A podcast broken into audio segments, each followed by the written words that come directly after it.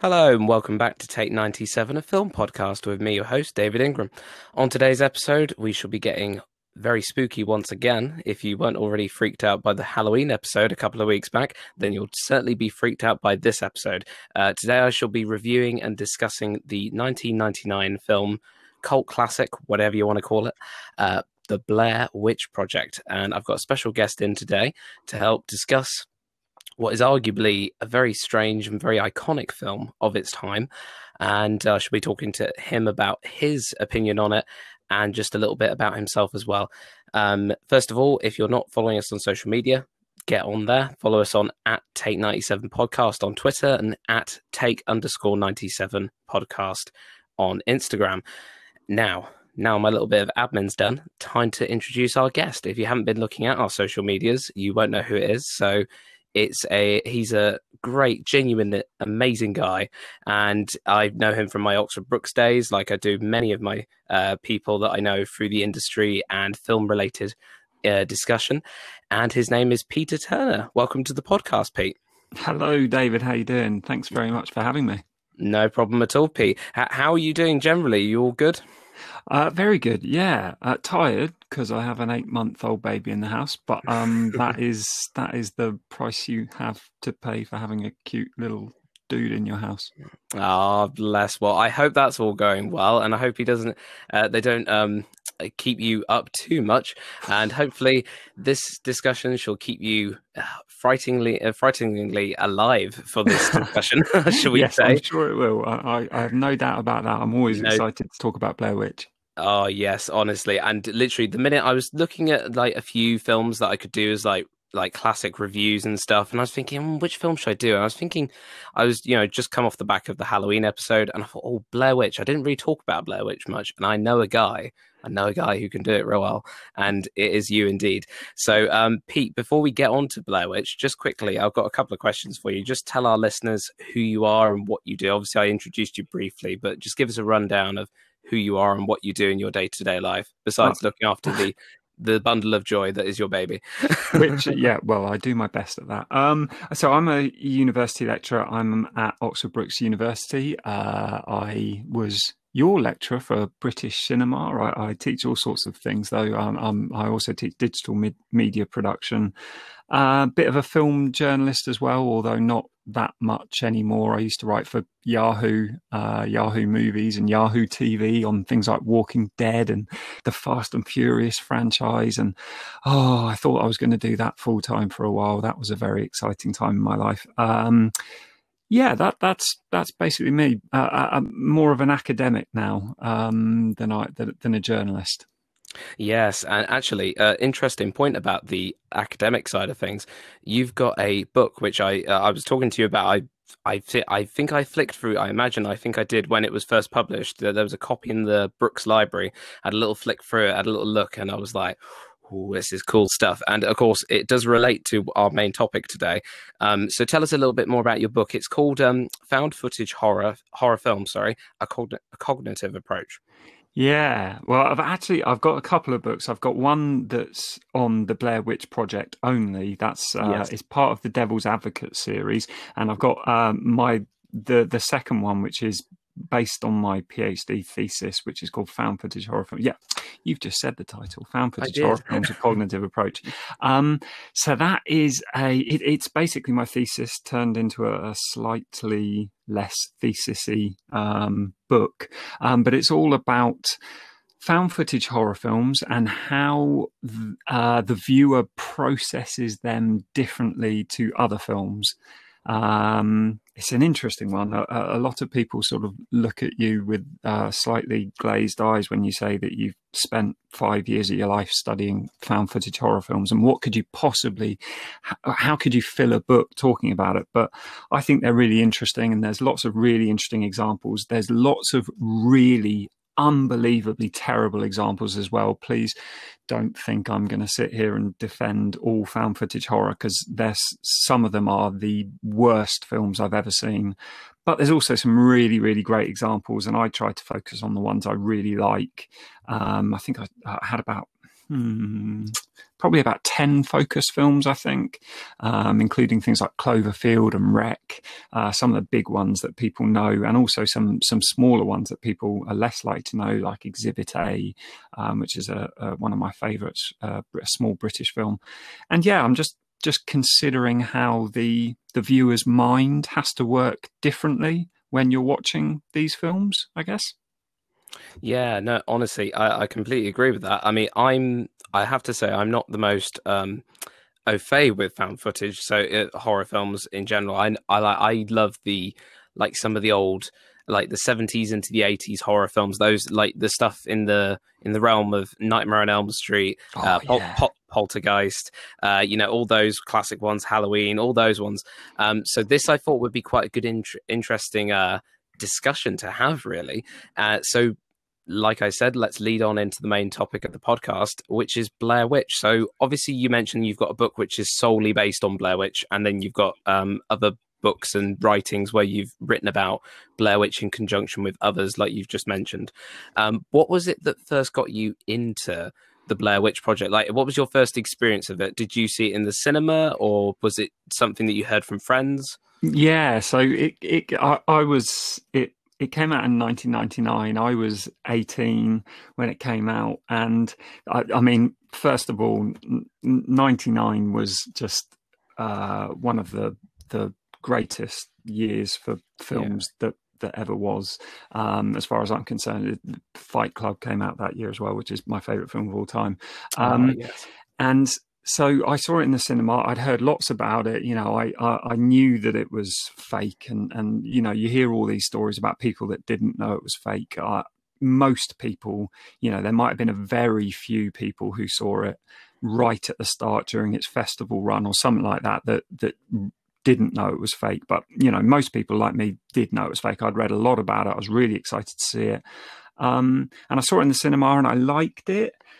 And I, it wasn't until I saw it again on TV uh, at a friend's house in the dark where it it took on a different life to me on the small screen, and and that's mm. when I really really loved it, and it really freaked me out. Um, mm. I think it's one of those films where actually the cinema experience is not the best way to see it. Um, mm. I think a smaller screen is is actually more effective. Yeah, honestly, I actually, I, I would actually, hundred percent. I'm not uh, literally not even just agreeing with you for the sake of it. I am, I solely, wholly, hundred percent agree with you on this one, because um, obviously I was not alive. Well, I was alive in 1999, but I wasn't old enough to even know what films were much apart from maybe Toy Story. Um, but other than that, I didn't really know. Like, you know, obviously, I, I, really only heard about the Blair Witch Project as I got into my uni college days. So when I was like 18 and stuff. Um, so same age as you when you experienced it.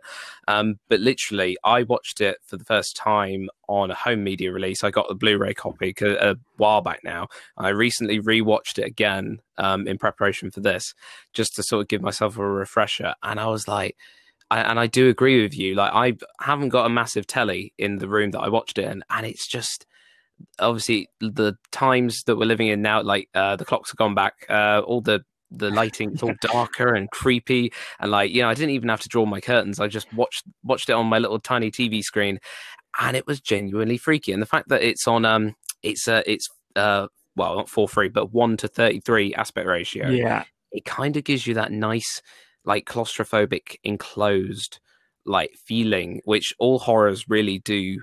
Like in like the good horrors, then they really do provide that great feeling of entrapment within the screen as well as within the viewing experience. And I do feel that I agree with you. The fact that you watch it on a small screen, it's probably creepier than watching it on big screen. Because like i feel stuff like the woman in black and you know other horror films that i've mentioned before they they work on the big screen. They can be terrifying. But this one i think it's the terrifying like how close to home it hits if that makes sense yeah exa- yeah yes, yes exactly yeah I, I i agree it's it, you know, films that have lots of jump scares or the score's really important or uh, I don't know, like the the I don't want to say the cinematography is important because the cinematography is is hugely important in the Blair Witch Project, but it's it's important in a different way. You're not sort mm. of um, you're not in awe of of the cinematography in the way you might be for in like The Shining, or uh, you and you're not searching the frame for for sort of little clues and that sort of thing. It's it's it's a much more sensory sort of cinematography experience, and and it's just I think it's best appreciated alone. It's not a film to be surrounded by people because it's mm. so easy to not take horror seriously. You know, I, have heard so many people say, "Oh, the Blair Witch Project isn't scary. It's not scary at all. It didn't scare me," and mm. that's fine. I get that, but I think I could I could make almost any film uh, not scary to myself. If I choose to disassociate from it or or disengage from it, I can laugh at it and and just yeah. enjoy it as a, a, sort of experience. And I think that's easier in a cinema as well because if somebody giggles at something, then you know you all start to giggle and you all start to feel a bit silly. But I think if you give yourself over to Blair Witch Project and, like you say, watch on a small screen, um, I think it can be such such a amazingly yeah. terrifying experience. Absolutely. I mean, I don't, I don't know what it is, but like, I feel like because I, I when I rewatched it before we sat down to chat here, it was I was again on my own, um, and it's like you say, it's a genuinely creepy film. Now, before we continue, guys, um, people who are listening, uh, if you haven't seen the Blair Witch Project, we may go into a bit of spoiler territory as we go here, but I'll we'll try and skim around it a little bit so that you experience it fully for yourself. But we will go into a few bits of detail that are quite crucial to the film, shall we say, and up for discussion. Um, one of the things I was going to, so obviously, um, just a quick rundown of what it's about. Obviously, Pete knows what it's about. He's he dedicated his life to it since it came out. Uh, it's um, so the uh, that it's a I would say it comes across although it's a horror film and it's you know it's got supernatural elements in it. It's got a lot of like because obviously like you say it's not real um spoiler guys it's not real um it was uh, from my research that i did on it uh, after watching it the first time it was uh, it had a lot of fake news footage and because the internet was a big thing at the time they really went into a big like frenzy of making internet articles for people to follow and be like, oh, all three film students have gone missing, uh, and it, and it's all real. Well, it wasn't. They were actors who were hired, and it was all very cloak and dagger in the way they cast them and such. Um, but they they were actually they were playing themselves essentially in a way, but they were actually called Heather, Mike, and Josh, um, or Michael. Um, so they're three film students who went into the woods to research and document uh, uh, make a film student film documentary about the Blair Witch um, myth uh, in a area of America, uh, and it's just in Maryland. I think I want to say is, is it Maryland? right. Yeah. Yeah, Maryland, and it's just you know you explain that like that, and it says that doesn't sound very scary. Like the word witch might be scary, but it's not that scary. But you know, I think, like you say, the cinematography in Blair Witch, it's a different kind of cinematography. It you know it relies less on the jump scares and it relies heavily on the melodramatic emotion that has been created i think in my opinion. And i think the bit i don't know i'm going to go into a specific scene that i thought and i'll let you see what you think about it, pete. The moment when the trio run from their tent and and you hear the sounds of children laughing it's the 1st mm proper incident when you sort of realize something's going on and uh, the footage is, is all it's the black and white footage i think for a, a moment because obviously it flips between videotape and 16 millimeter. Mm-hmm. and, and, it's just I, I think that's probably the most terrifying bit when they go oh my god what's that? And like it's not so much the oh there's rocks outside our tent they've just appeared out of nowhere. I think the bit where they actually interact with what we think we can hear or what is maybe there or may not be there i think that really comes across as a very like it clinches you. It really made me jump. Hmm. Like, and the the fact it's such an enclosed like screen size and everything, and I watched it on a in the way we've just explained. I think it really does elevate that emotion. I mean, what what do you think? What's your sort of highlight? Would you say from the film? I know there's probably lots, but I mean, yeah, there there is too many. But even hearing you say it sends shivers down my spine. Like that oh. that idea of waking up in the night and hearing the distant cries of children is the absolute most terrifying thing I could imagine. And what I love about this film more than anything else, I'm sorry to say that's that's actually the film itself. I love the stories of the making of it. I dedicated a whole chapter in the mm. book to the making of it because yeah, I just think I, I find it so easy to put myself in the position of those actors. They were you know they they weren't given a script. They were they were out in the woods for seven or eight days. The direct they barely had any contact with the directors. The directors basically said we're doing this method filmmaking technique where we're going to yeah. leave you in the woods. Where you're going to have to get to certain points and we're going to leave you these little messages that will tell you what you're doing today like roughly and that sort of thing. But then all the dialogue they did themselves all the filming they did themselves all the actors mm and this has never been repeated in, in found footage horror. Generally speaking, they all employ professional camera operators or cinematographers and that sort of thing. And, yeah. and so moments like that where they're really, you know, let's say they're four days into being out in the woods. They don't know each other very well, the actors. They're, they're just working on this very small project. They have no idea how big it's going to be. They're just out in the woods, they're freezing, they're being given less and less food each day, and then they're being woken up in the middle of the night by these noises that are coming out of their tent. At one point, the, the production crew who, who, who, you know, hiding around the place start putting their hands all over the tent and sort of attacking the tent in the middle of the night. I mean, I would, you don't have to act. I, don't think, you know, I think I, am not an actor, but I think I could have performed pretty incredibly in this film because, yeah. you know, I'm hungry, I'm tired, I'm cold. Um, I, you know, you know, I, I think particularly for Heather, she's with two guys. She's she's in this film. You know, it, it, I just think it's the whole process must have been absolutely terrifying and so easy to just put yourself in that position and and really go for it and i think you know i've heard a lot about the performances of the actors and some mm-hmm. people think they're awful and i think there are some really kind of dodgy moments where, they, where they're not quite as great as they could be. But then I think yeah. there's other bits where Heather is incredible. When the, mm. when the mm-hmm. trio are fighting each other, when they're arguing with each other, the that the the frustration and the annoyance they feel with each other is mm. I find it hard to watch. I feel so sorry for Heather particularly because I understand the desire to just want to keep filming and to make this great documentary that she's trying to make. Yeah, I mean, I have to say, like, like you say, there's a few dodgy moments where it slips up a little bit, and you think, ah, no, this is this is like for anyone who was like looking to scrutinize it and think, oh, that that ain't real.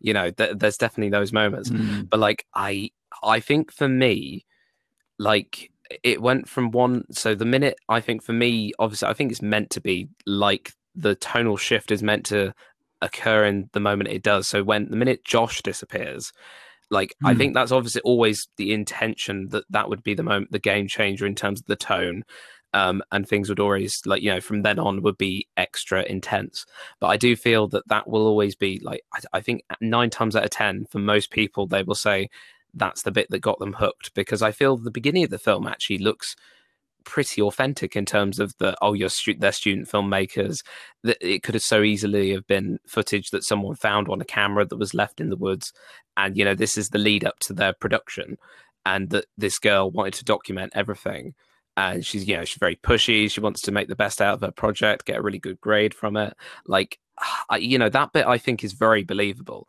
and like you say, the performance of Heather overall, I think she's uh, brilliant. The actress herself, she's pretty damn good.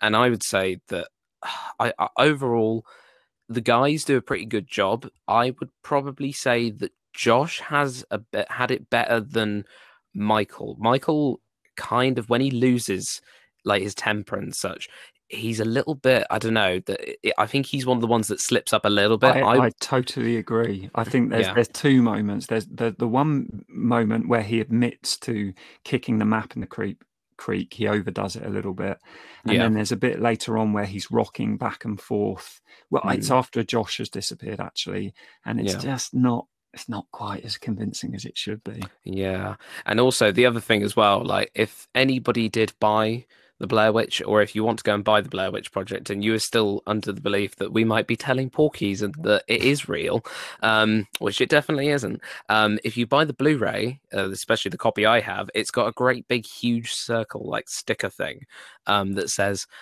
uh, uh, what does it say on it? Uh, includes four additional never before seen endings, um, which for a found footage film, if it was like real life, and uh, you know, how can they have multiple endings for something that only happened once? Uh, so you know, mm. that's something to break your disbelief, uh, dear listener. Uh, but at the same time, like you say, Pete, I think it's a cracking film. It's very in, because I'm not the best with like handheld camera movement, and I it very distorts me generally, even out of the rim of of horror, the remit of horror. But I do feel that the I don't know, it's just so unsettling, and I it is Heather's performance that is really um mind numbing, shall we say, mm. in, hmm. in a scary way. Yeah, it's it the the the I, I agree with you on handheld camera. I, it's completely overused now. I would argue, you know, since people like Paul Greengrass and things have, have you know, in the Bourne films, he just it um it can be too much, and particularly, you know, I've seen so many found footage films now, and so many of them just descend into you know they'll they'll just be long sort of 20 minute sequences where a camera is running around pointing the camera at things and screaming and you don't see the character because they're behind the camera. You can hardly see what they're filming and you're just listening to them screaming and it's just it's it's just boring and it completely mm, takes exactly. you out and, and you just it, it's just worthless. But i think the blair witch project got it so right because there's so much interaction between the three characters and really it's only the last sort of I mean, there's there's a couple of moments during the night where where they wake up, uh, you know, as you say, and they they run around. But they're just there are a couple of moments. The rest of the film is all daylight, and it's them, you know, arguing and getting lost and all these kinds of things and character interactions. And then it's only about the last five minutes of the film where it's mm-hmm. running up and down, backwards and forwards with a camera.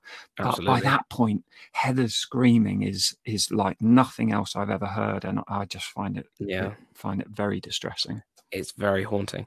Um, I was going to say, moving back to what we were talking, uh, you mentioned about your favorite part was actually the making of the film mm. and st- and stuff like that. I would say I would um, say because I've watched again. I've watched in preparation for this just to refresh myself because I did watch it originally because I love my behind the scenes stuff, and the, I think it's called the Curse of the Blair Witch, yeah. where it, it, includes all of the like I mentioned earlier, the fake news articles, yeah. um, and well, actually, the whole piece itself is basically a, a, film that's meant to made to convince you that it was real, uh, and I would say it does a pretty good job of it in a in a way that it's like you know everything's taken so seriously like the conviction with even the people i think it's the members of the public.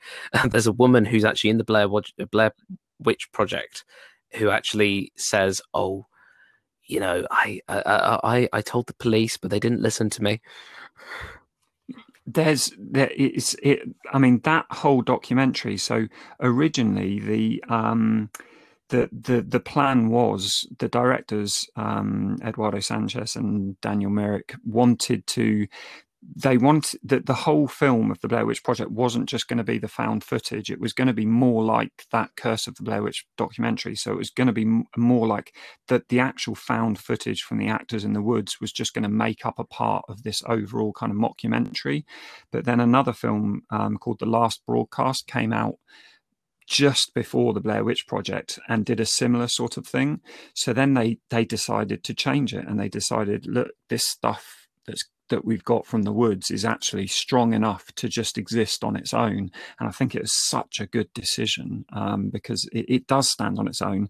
And also, you know, as as you mentioned before, this was 1999, and the the internet was really it wasn't in its infancy, but it was it was still developing, and we were still getting our heads around it. And the fact that you had this amazing Blair Witch Project website that at no point on the website did it say anything about this being a fake, you know, a fiction film. Um, so you had all these documents, you had all these pictures, you had police reports, you had all this stuff, you had access to the documentary. It all just added up to create this sort of thing where people who were using forums and and and that sort of thing on the internet were, were all discussing it and saying have you seen this have you seen this and and it just it, it added to this really exciting kind of um, phenomena that people wanted to, you know, pe- people just like discussing whether it was real or not. I think everyone deep down probably knew it was it was not real, but it was still fun to talk about. I would say, yeah, I completely agree with you on that.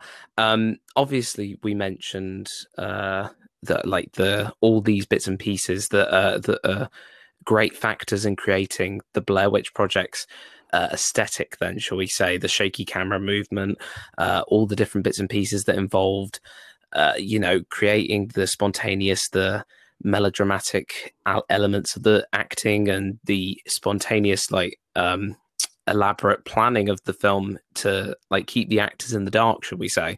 Um, and I just think it's just a cracking film in terms of it. Really, like 1999 is full of so many gems, but this one I do feel is one that stands out so much from the rest. Like The Matrix took you to another universe. Like it made you question your reality, and then um, Fight Club made you question your insanity. Whereas this one, I think, makes you question I don't know, like your like your beliefs of the universe and everything, even though it was proved to be not real. But you know, I think it, it really encompasses 1999 in a brilliant sense. Yeah, it's, it's, yeah, I think so. I think it it, it um it, it just makes you question the borders between fact and fiction and what can be achieved in a in a fiction film you know and it was it's on the cusp of that digital sort of revolution as well. And and that's reflected in the cinematography because as you said earlier there's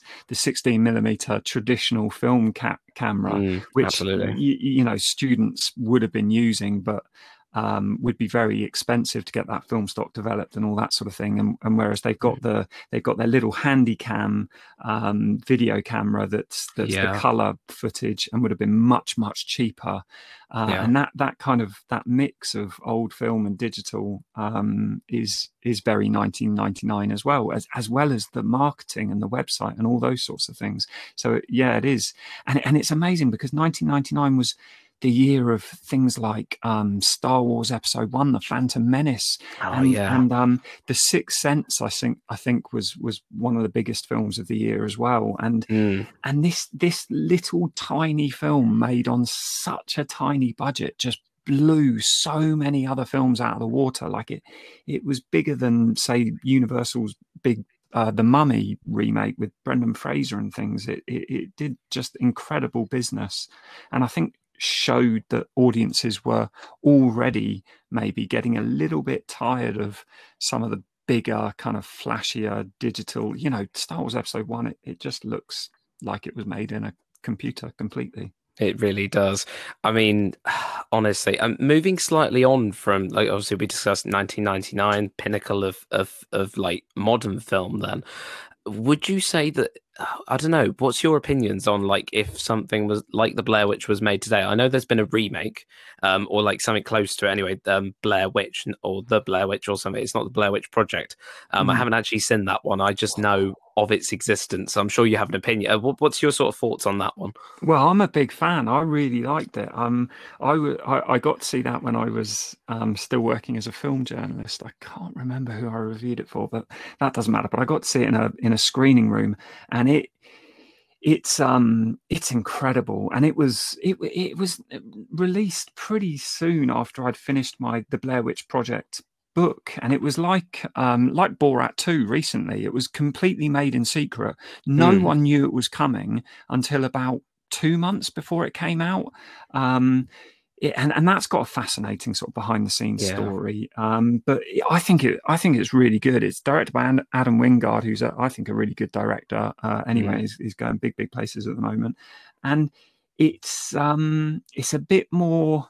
Uh, what's what's a good word for it? It's a bit more loud and a bit more jump scary and a bit more bang crashy. That I think the audio design is really important, and mm. also. Mm I hope this isn't spoiling the original for anyone, but but in Blair Witch, the the sequel, you you actually get some brief uh, glimpses of what the witch is.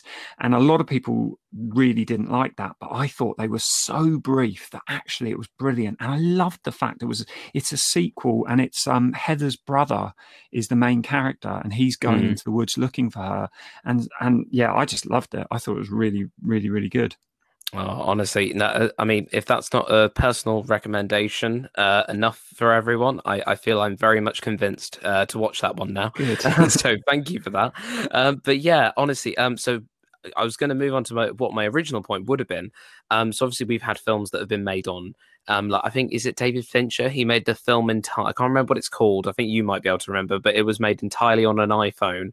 I think David Fincher did that. I know Soderbergh did. Uh, no, Soderbergh. It's Soderbergh. Yeah. You are correct. I'm um, getting my I'm getting my un- directors mixed up. Unsane, maybe. yeah, Unsane. I think that's it. Yeah, that's it. And um, obviously that was made all on an iPhone. Do you think that we could get a modern version, like a modern day version of the Blair Witch Project? Like not so much film students, but like found oh. footage oh. with an iPhone. I mean, if anybody knows of a film that exists and we don't know about it, let us know. Tweet I mean, and the, Instagram the, us. There, there, already is uh, the big one that I keep hearing about, which I haven't managed to see yet. It's on Shudder. Um, if you've got access to Shudder, it's called Host. Uh, it's not on an iPhone, but it's it's um, it's all shot over Zoom. I believe it was shot all uh, shot all over lockdown. Um, mm. So it's one of these films where it all takes place within the screen of of the characters on the computers. It all takes place on a Zoom call. Yeah. Um, so I think there's this really in, in, really interesting intersection between traditional found footage and these i don't know if you've heard the term screen life films but they're yeah. things like host as i was just mentioning and searching um, and unfriended one and two oh uh, unfriended and, yeah and they, they oh. work really well if you watch them on a on a computer screen because it, it's mm. you know it's imitating a computer screen yeah um, no, Unfriended was a creepy film. That's a oh, honestly. Yeah. Anyone who hasn't watched, uh, like, if you want to watch something that's like found footagey but modern, I would definitely recommend the Unfriended films because oh, oh my god, I was I was scared. Like Blair Witch scared the the crap out of me, but I do feel that Unfriended takes it to the next level, especially for someone like me who's like I've I've almost pretty much nearly grown up with technology for almost all my life. I mean, I still remember VHS tapes. I'm part of that generation, but like who still remembers a little bit of the old ways. But there's still, you know, I'm I'm connected into all the different eras. But it really freaked me out. So I feel if anyone modern day, anyone in the younger bracket of the audience uh, wants to watch something along the lines of Blair Witch, Unfriended, go for it. Yeah, and yeah, yeah, I, I, you've got to watch it again. It's one of those ones that's not as good in the cinema. Watch it on a laptop late mm. at night on your own in the dark. Uh, yeah, and, and, it's absolutely, yeah, it's a, it's a good laugh. But there's, oh. there's lots of films. There's been lots of found footage films where um, they have used phones and things, but there, but there, I don't think there's been one yet that's all been shot on a phone. So that's that's perhaps that's a gap in the market for some mm, maybe filmmaker. Maybe, maybe. I mean, uh, we'll see what happens. I mean, obviously, I think in these times, we're all being filmmakers and creators in general are just being pushed to do whatever they can with whatever resources mm. they've hmm. got to hand. So maybe, obviously, like you mentioned, the Zoom, uh, the host, um, you mentioned that one. Mm. I do feel that obviously we might be pushed towards a few more. I mean, hopefully we'll get back to some like there. I know there are still productions going on mm. as safe as they can in the regular way of filming and filming traditionally, but you know, it wouldn't be it wouldn't go amiss to see the odd film that's filmed entirely on that format, but I wouldn't like to see an entire wave of them. Let's just be honest there. That's mm. my opinion. I don't think I could go with an entire year full of like um zoom based lockdown films like gosh. lockdown's important like i'm sure in like 20 in like uh, maybe 20 maybe even 10 years time hopefully if things go get back to some sort of normal by then we would hope that um there's probably going to be a big wave of i've been inspired by the pandemic yeah. i'm going to make a i'm going to make an arty film about how tough it was even though I probably didn't live through it or something like that. There'll, there'll, be someone out there that will want to make a film about that because it's, you know, it's waiting to happen. No, but honestly, Pete, um, it's been great talking to you about found footage films, uh, and specifically Blair Witch. Um, like I said, I think it's a truly harrowing tale, even if it isn't real. Guys, spoiler again. I, I I slate it so much for not being real, but I think the fact even if you go into it knowing that it's not real, it still freaks you out because obviously I'd watched it already and I went in to watch it again and I, I do, what do you think? Like I feel that even when you watch it again, knowing what you about the behind the scenes element of it, it still is kind of a freaky film. Oh yeah, definitely. Um, Heather's scream can chill me to the bone uh, yeah. still, and and I can't even tell you how many times I've sat through this film now. Um, yes. So, but yeah, yeah, yeah, there are parts that still chill me. Yeah, this is yeah, guys. This is the man who who literally he's written about like five different like chapters or something like like ten hundred chapters on the Blair Witch. He's like he, he's a madman on a mission. yes, like so. I'm I'm waiting for the day that you publish like like you know people do like um books for dummies, the dummy series. Um, oh yeah, other books, Blair Witch for Dummies. Blair Witch for Dummies. That would be. I, I, I, I, feel because it isn't. Um, shout out to James Cateridge from the film department of Oxford Brookes as well. He did a um, film studies for dummies. He does, and it helps me all the time. I'm sad to say. And I do think I think you would do a cracking one on like either Blair Witch or found footage for dummies. Found oh, footage for dummies. That'd be quite good. I really, I, I hope I can get commission to do that. That'd be oh, great. That would be brilliant. So, um, the Dummies Company, if you're listening, um, Pete wants to do it. He he really does want to do it. Uh, with all here, I'm available. He's available. He's all his body and soul and knowledge of Blair Witch and found footage is there for you to use. Um, but yeah, I honestly, it's been a pleasure to talk to you, Pete, about this. I just wanted to ask you quickly um, about. Um, so obviously, we talked about found footage. Have you got any like horror films because I had an, a, a, friend of mine on the podcast a couple of episodes ago, um, Simon, who we talked about different uh, like horror films recommendations for Halloween viewing. Um, do you have a particular favorite horror film that isn't Blair Witch? Oh my gosh, that is that's too huge a question. Um, uh, uh, first one that comes to your mind. Uh, well, the this, uh, but I don't. Oh no, I'll just go. Yeah, the first one that springs to my mind is Twenty Eight Days Later. I Ooh. love that film, and I rewatched it again this year, and I just, I just absolutely love it.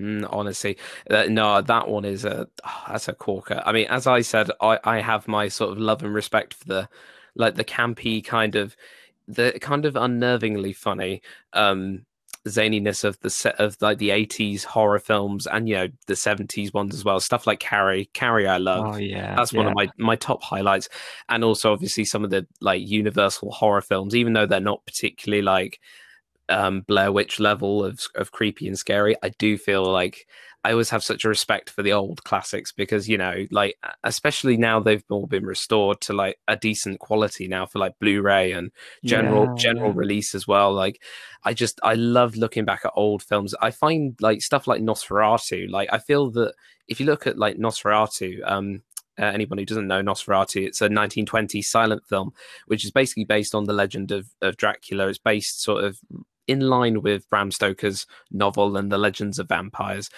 and it's just a it's the image of Nosferatu where it inspired obviously most vampires, but I feel that haunting, harrowing figure in the dark. It, yeah. I think you could say that that inspired a lot of horror, including Blair Witch, really, because you know yeah. you've got dark, shadowy lighting, you've got a figure in the in the in the headlights, like a deer in the headlights, and I feel that that really set the benchmark for where horror went and where it's going and where it hopefully continues to evolve. Because lots of people keep saying, I mean, I don't know what your opinion is. Like, I know lots of people who are easy to slander, uh, like to say stuff against horror and say, oh, it's just a cheap genre. Like, sci fi is cool. Um, comedy is like takes a lot of skill. Uh, period drama is all about the look and sometimes boring, depending on if you watch Merchant Ivory ones or Downton mm. Abbey, whichever you like. Um, but I do feel that, yeah, what do you think about like people's jaded perspectives of horror in general? Uh, I I mean I've got zero time for it. I, am one of these people who can't stand it when I hear people saying the the idea of elevated horror and that sort of thing. Horror is I know there's a lot of crap in the genre. Like I know I've watched plenty of rubbish horror films, but I also think think it's one of the most inventive genres. It's where debut filmmakers get their starts with low budgets often.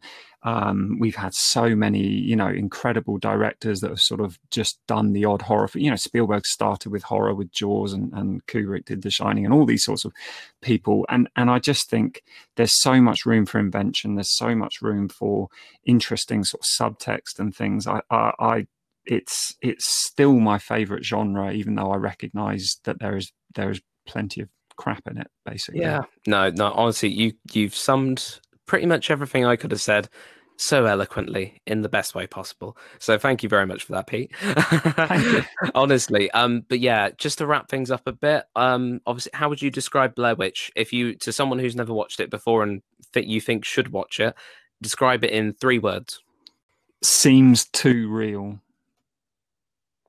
Oh, how's that? Oh, seems too real. That, that that's pretty good. I was waiting for like a like a terrifying, harrowing, scary. No, no, that that, nah, that, that would be boring. Real. They are boring adjec- adjectives. That, I would is, say seems too real. You see, this is the the lecturer in him. His academics are coming right out full on for this one. I I appreciate this. This is why I wanted Pete on the podcast because you know he he delivers every time. well, thanks for having me. It's been awesome. It's it's been amazing having you on. Um, so for anyone who wants to look up in their local library or bookshop or whatever, so I, I would say check out found footage horror films a cognitive approach by peter turner and any other of his books that are under his name and if you want to look up obviously blair witch watch it now because we've just spent about 35 minutes or whatever it is explaining to you why you should watch it and i it genuinely is it's a thrill a thrill ride um of emotions um, in the realm of horror. And I'm just glad we had this opportunity to talk about it, really, to be honest. So thank you very much.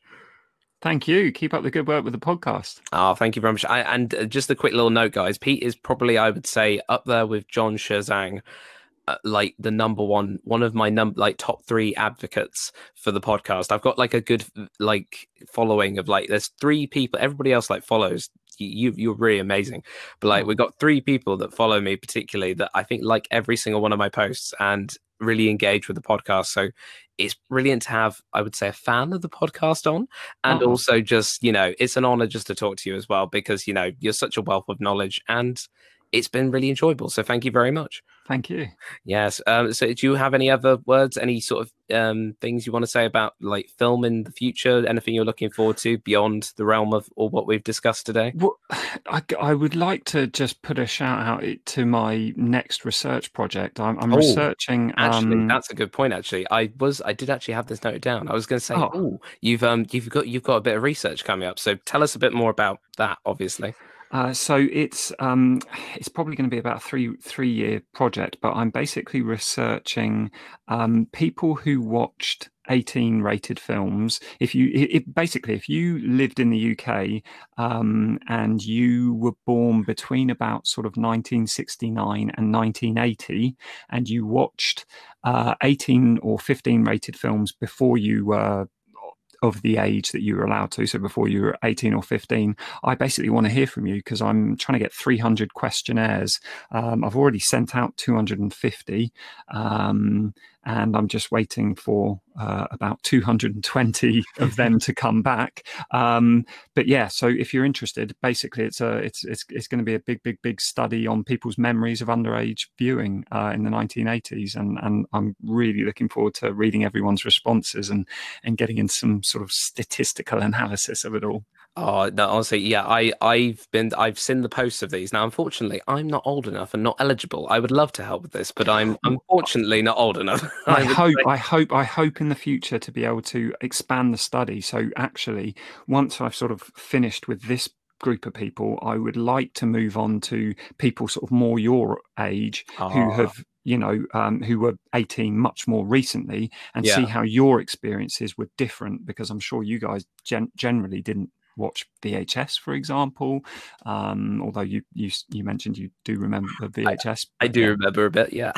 but yeah, I think it'd be really interesting to to see how it's sort of changed, and also to see the kinds of films and how they've changed, and yeah. or to see if they're all the same. See if you mm. you know you grew up watching RoboCop at ten years old, like it seems like everyone who's responded says it seems seems to be the big one. We all watched RoboCop before we should.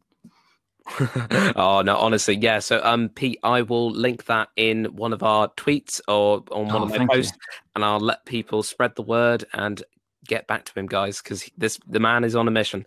Uh, so yeah, you heard it here first. That's Pete's latest research project. Check out his books. Check out the Blair Witch Project. Thank you, Pete, for coming on. It's been a pleasure. Thank you for coming on. Oh, thank you very much. Thanks for having me. No problem at all, Pete. Um, that is a wrap on Take 97, the Blair Witch edition, uh, with Pete Turner. And I will see you in the next episode, guys, for more reviews and film news and various other discussions on the topic. I'll see you later, guys.